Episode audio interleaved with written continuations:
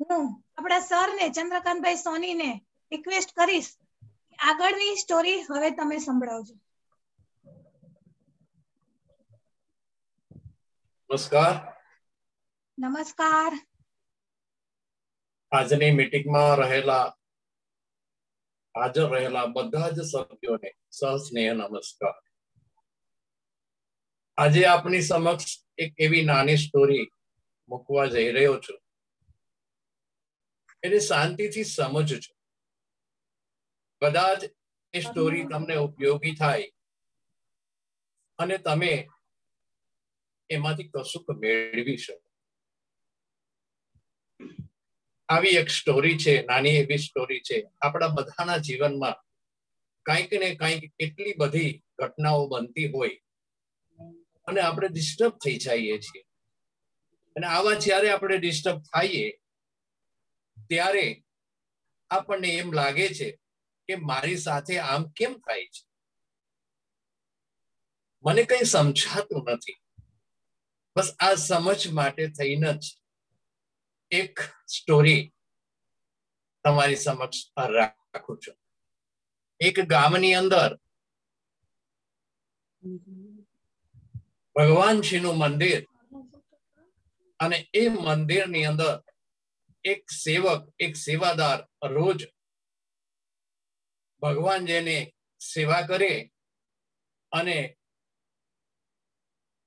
રોજ જુએ કે ભગવાન તો એક જ સ્થિતિમાં મૂર્તિબંત ઊભા છે. એક દિવસ સેવકને વિચાર આવ્યો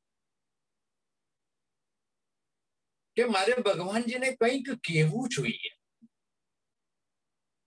એટલે મંદિરમાં જ્યારે ભગવાનજી અને પોતે એકલા હતા, ત્યારે સેવકે ભગવાનજીને કહ્યું, ભગવાનજી, તમને કંટાળો નથી આવતો? આ એક જ પોઝિશનમાં, એક જ સ્થિતિમાં, આમ નામ સતત ઊભા છો. થાકતા નથી તમે? તમને એવું નથી લાગતું કે એક દિવસ માટે રજા લેવી જોઈએ? એવું ન થાય મારી પાસે એક પ્લાનિંગ છે. એવું ન કરી શકીએ કે એક દિવસ માટે હું તમે બની જાઓ અને તમે હું બની જાઓ. અને આપણે બે રૂપને એક્સચેન્જ કરી લઈએ અને તમે એક દિવસની મારી જિંદગી જુઓ અને રજા લ્યો આરામ કરો. તમારી જગ્યાએ હું પૂરો એટલે મને ખબર પડે તમારી લાઈફ બહુ જ એવી કઠિન છે. ભગવાનજીએ એમ કહ્યું કે ભાઈ રેવા દે, અહીંયા ઊભું છે ને એ બહુ જ કઠિન છે. સહેલું નથી. માટે તું એ વાત રહેવા દે. તારા કરતા મારા પ્લાનિંગ જુદા હોય. છતાં સેવકે કહ્યું, નહીં, એક દિવસ માટે તો ટ્રાય કરવામાં શું થાય છે? એક દિવસ તો તમે કૃપા કરો. અને ભગવાનજીએ એને કહ્યું, હું તારું રૂપ તો એક્સચેન્જ કરી લઉં, મારું રૂપ તને આપી દઉં, તારું રૂપ હું લઈ લઉં. પણ એમાં તારે જ્યારે મારી જગ્યાએ ઉભું છે, ત્યારે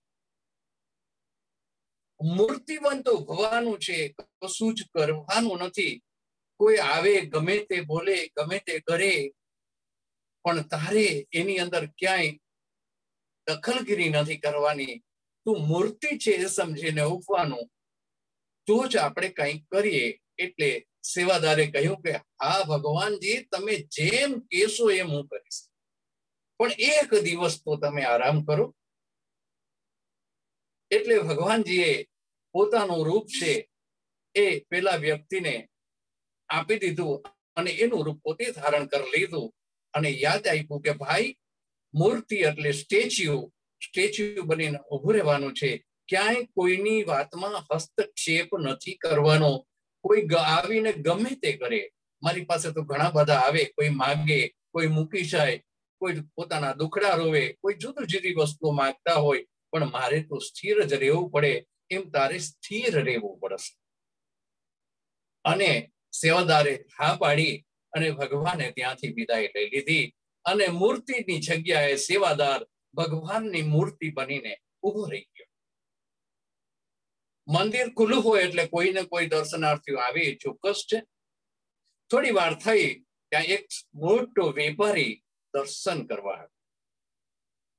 આવીને ભગવાનના ચરણમાં માથું નમાવ્યું અને પ્રાર્થના કરી, હે ભગવાનજી, તમે મારા ઉપર અસીમ કૃપા કરી છે, પણ હવે હું એક નવી ફેક્ટરી બનાવું છું, તો એમાં પણ તમારી કૃપા રાખજો મને ખૂબ જ પૈસો આપજો અને આગળ વધવામાં મદદરૂપ થાજો.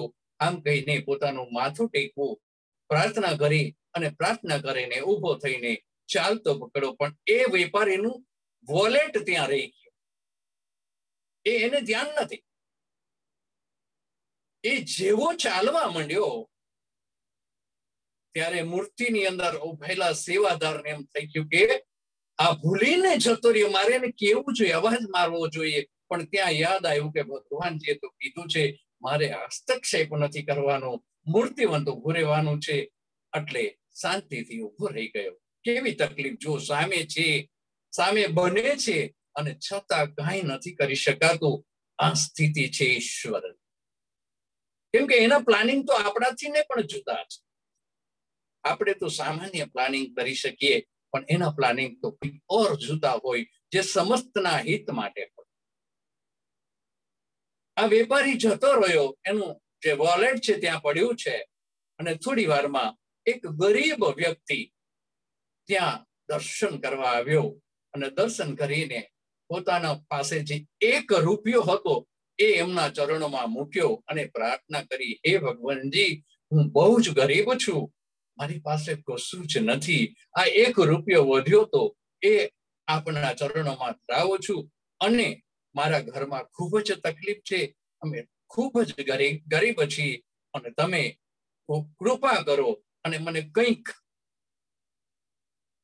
સુખ થાય એવું ધન કે કંઈ પણ આપો, જેથી કરીને હું પરિવારમાં રહેલા બધાને પોષણ કરી શકું એમ કરીને માથું ટેકવું. આંખ બંધ કરી અને ત્યાં ભગવાનના ચરણોમાં માથું ટેકવું. અને જેવું એને માથું ઊંચું કરીને આંખો ખોલી તો સામે પેલો વેપારી ભૂલી ગયો હતો એ વોલેટ પડ્યું હતું. એ એના નજરમાં આવ્યો. અને એ તો ખુશ થઈ ગયો. હે ભગવાનજી, તમે તો મારી વિનંતી સ્વીકારી લીધી. તમારા દિલમાં તો ઘણી બધી કૃપા છે. તમે મને આટલા બધા પૈસા આપી દીધા. હવે મને કઈ તકલીફ નહીં થાય. એટલે એ વોલેટ લઈને ત્યાંથી રવાના થઈ ગયો. આ સેવાદાર જે ભગવાન સ્વરૂપે ઊભો છે, એનાથી રહેવાનું નહીં. મેં તો કાંઈ આપ્યું નથી. આ તો પેલા વેપારીનું વોલેટ ચોરીને થાય છે. પણ હું કાંઈ નથી કરી શકતો. આ તો અન્યાય કહેવાય. માટે મારે શું કરવું? પણ છતાંય ભગવાનજીના વાક્યો યાદ હતા, એટલે શાંત ચિત્તે ઊભો રહ્યો. થોડી વારમાં ફરી એક ભક્તજન ત્યાં દર્શન માટે આવ્યો. એક નાવિક હતો, સહેલર હતો. એને પોતાની બોટ લઈને ટૂર ઉપર જવાનું હતું. એટલે એને ભગવાનના ચરણોમાં પ્રાર્થના કરી, હે ભગવાનજી, હું પંદર દિવસની ટૂર માટે છાવ છું અને એ ટૂરની અંદર તમે મારી રક્ષા કરજો. મારો પરિવાર અહીંયા એકલો છે. આ જેમ માથું ટેકીને દર્શન કરતો હતો, ત્યાં જ જે પેલો વેપારી જેનું વોલેટ ત્યાં પડ્યું રહ્યું હતું, એ પોલીસને લઈને મંદિરમાં આવી જાય છે. અને મંદિરમાં આવતા જ આ સેલરને જુએ છે કે જે ભગવાનના દર્શન કરી રહ્યો છે, એને પોલીસને એમ કહ્યું કે આ મારા પછી આવનાર આ ભક્ત છે, માટે તમે આને અરેસ્ટ કરી. અને પોલીસે એને અરેસ્ટ કર્યો. પણ ભગવાન સ્વરૂપે ઊભા રહેલા સેવાદાર જે છે, એનાથી સહન ન થયું. એને વિચાર આવ્યો કે આ તો ખોટું થઈ રહ્યું છે. અને મારી જગ્યાએ ભગવાન હોત તો પણ આવું ખોટું ન થવા દે. જો આપણા વિચાર. માણસ તરીકે આપણો વિચાર કેટલો છે એ દર્શાવે છે. ઈશ્વર તો સ્ટેચ્યુ ઊભા છે, એક ઊર્જા છે. અને એ ઉર્જાને કોના માટે શું કરવું છે એ ચોક્કસ ખાતરી છે ને ખબર છે. અને એ જ પ્રમાણે એ આપણું પાલન પોષણ કરે છે. આ ઘટના સેવાદારથી જે મૂર્તિ સ્વરૂપે ભગવાનની મૂર્તિમાં ઊભો છે, એનાથી રહેવાનું નહીં એટલે એ બોલી પડ્યો, હું ભગવાન છું. મને ખબર છે અહીંયા શું થયું છે. આને વોલેટ નથી ચોર્યું.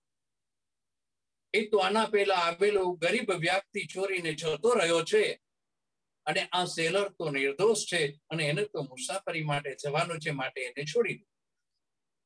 પોલીસોએ આ અવાજ સાંભળ્યો એટલે એને માની લીધું કે આ તો ભગવાનજીનો ઓર્ડર છે અને એ જ બોલે છે, એનો જ અવાજ છે, માટે આપણે એને ન પકડાય, એને છોડી દીધો. અને પેલા ગરીબ વ્યક્તિ જે હતો એને ગોતીને એને અરેસ્ટ કરી આખો દિવસ પસાર થઈ ગયો. સાંજ પડી અને સાંજ પડી ત્યાં ભગવાનજી પાછા મંદિરમાં પધાર્યા અને એને સેવાદારને પૂછ્યું કે, ભાઈ, આજની, આજનો દિવસ તારો કેવો રહ્યો? શું શું તારે કેટલા ભક્તો આવ્યા? શું વાત થઈ? એટલે પેલો સેવાદાર તો ખુશ થઈ ગયો. ભગવાનજી, આજ મેં એટલું બધું સારું કામ કર્યું છે કે તમે પોતે ખુશ થઈ જશો. એટલે એને પોતે આખા દિવસની જે ઘટના ઘટી હતી એ ભગવાનજીને જણાવી દીધી કે પેલો ભક્ત આવ્યો તો એ વોલેટ ભૂલીને જતો રહ્યો. બીજો ભક્ત આવ્યો તો એ વોલેટ ચોરીને જતો રહ્યો. અને ત્રીજો ભક્ત આવ્યો તો એને તો ટ્રાવેલિંગ ઉપર સબૂતું. પણ પોલીસ આવી છતાં મારાથી ન રહેવાનું એટલે મેં કાર્યને સુધારી દીધું અને બોલીને કહી દીધું કે ભાઈ, એ દોષી નથી. દોષી તો ગરીબ વ્યક્તિ છે. ભગવાનજીએ કહ્યું, ભાઈ, તે બાજી ઊંધી વાળી દીધી. મારું પ્લાનિંગ તો કંઈક જુદું હતું અને તે તો મારા પ્લાનિંગ ઉપર પાણી ફેરવી જે વેપારી આવ્યો હતો એની પાસે જે ધન હતું, એ તો બધું જ પૈસા જે એના હતા, એ ચોરીના હતા. એને એકેય સારા કામ નથી કર્યા.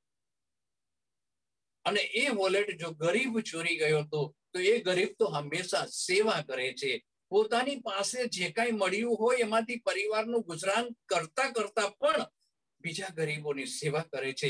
તો એ પૈસો જો ત્યાં જતો રહ્યો હોત, તો વેપારીના કર્મ ઓછા થાત, એને પણ મુક્તિ મળવાનો કંઈક રસ્તો ઊભો થાત અને ગરીબના ઘરમાં રોટી પાકી જાત. પણ તે આવું ન થવા દીધું. અને સેલર જેને આ મુસાફરી પર જવું છે અને એ જો પોલીસ એને પકડીને ગયા હોત, તો એ જેલમાં હોત અને એ મુસારી, મુસાફરી પર ના જાત. કેમ? તો કે આજે એ જે દિશામાં મુસાફરી ઉપર જવાનો છે, એ એ દરિયાની અંદર ભયંકર તોફાન આવવાનું છે અને એ તોફાનમાં એ ડૂબી જશે, એ ગુજરી જશે, એની પાછળ એના બાળકોનો ધારા થઈ જશે, એની પત્ની વિધવા થઈ જશે આ બધા જ કામો તે મારા પ્લાનિંગથી અલગ કરી દીધા.